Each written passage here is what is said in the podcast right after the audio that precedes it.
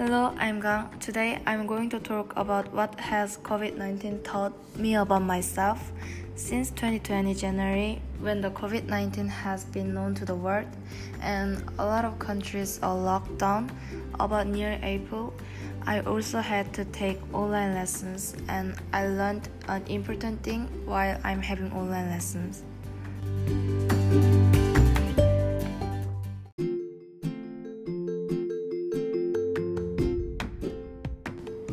At the start of my online lessons, I was having a big trouble with my lessons. Everything I should do with my laptop, and it was so awkward that I see everyone through my laptop screen from Zoom. Even using and understand Zoom and its system were quite hard for the first few days. Also, it was difficult for me to understand and follow the lessons progress, especially making documents writing hypotheses and essays were putting me in trouble with research but a lot of things and finding some good resources.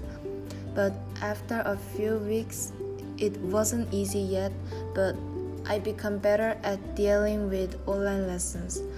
I knew well about how i should deal with the problem and solve it while i'm having online lessons so i realized that I can solve my problems without giving it up.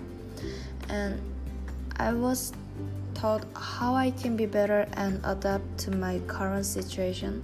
Therefore, now I can do my own work or some activities well without being confused by awkwardness like the past.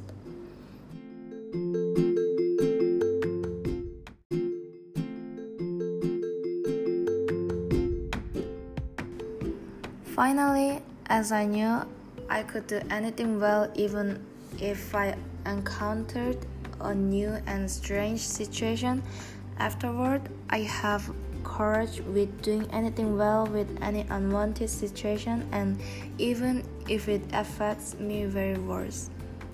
And goodbye.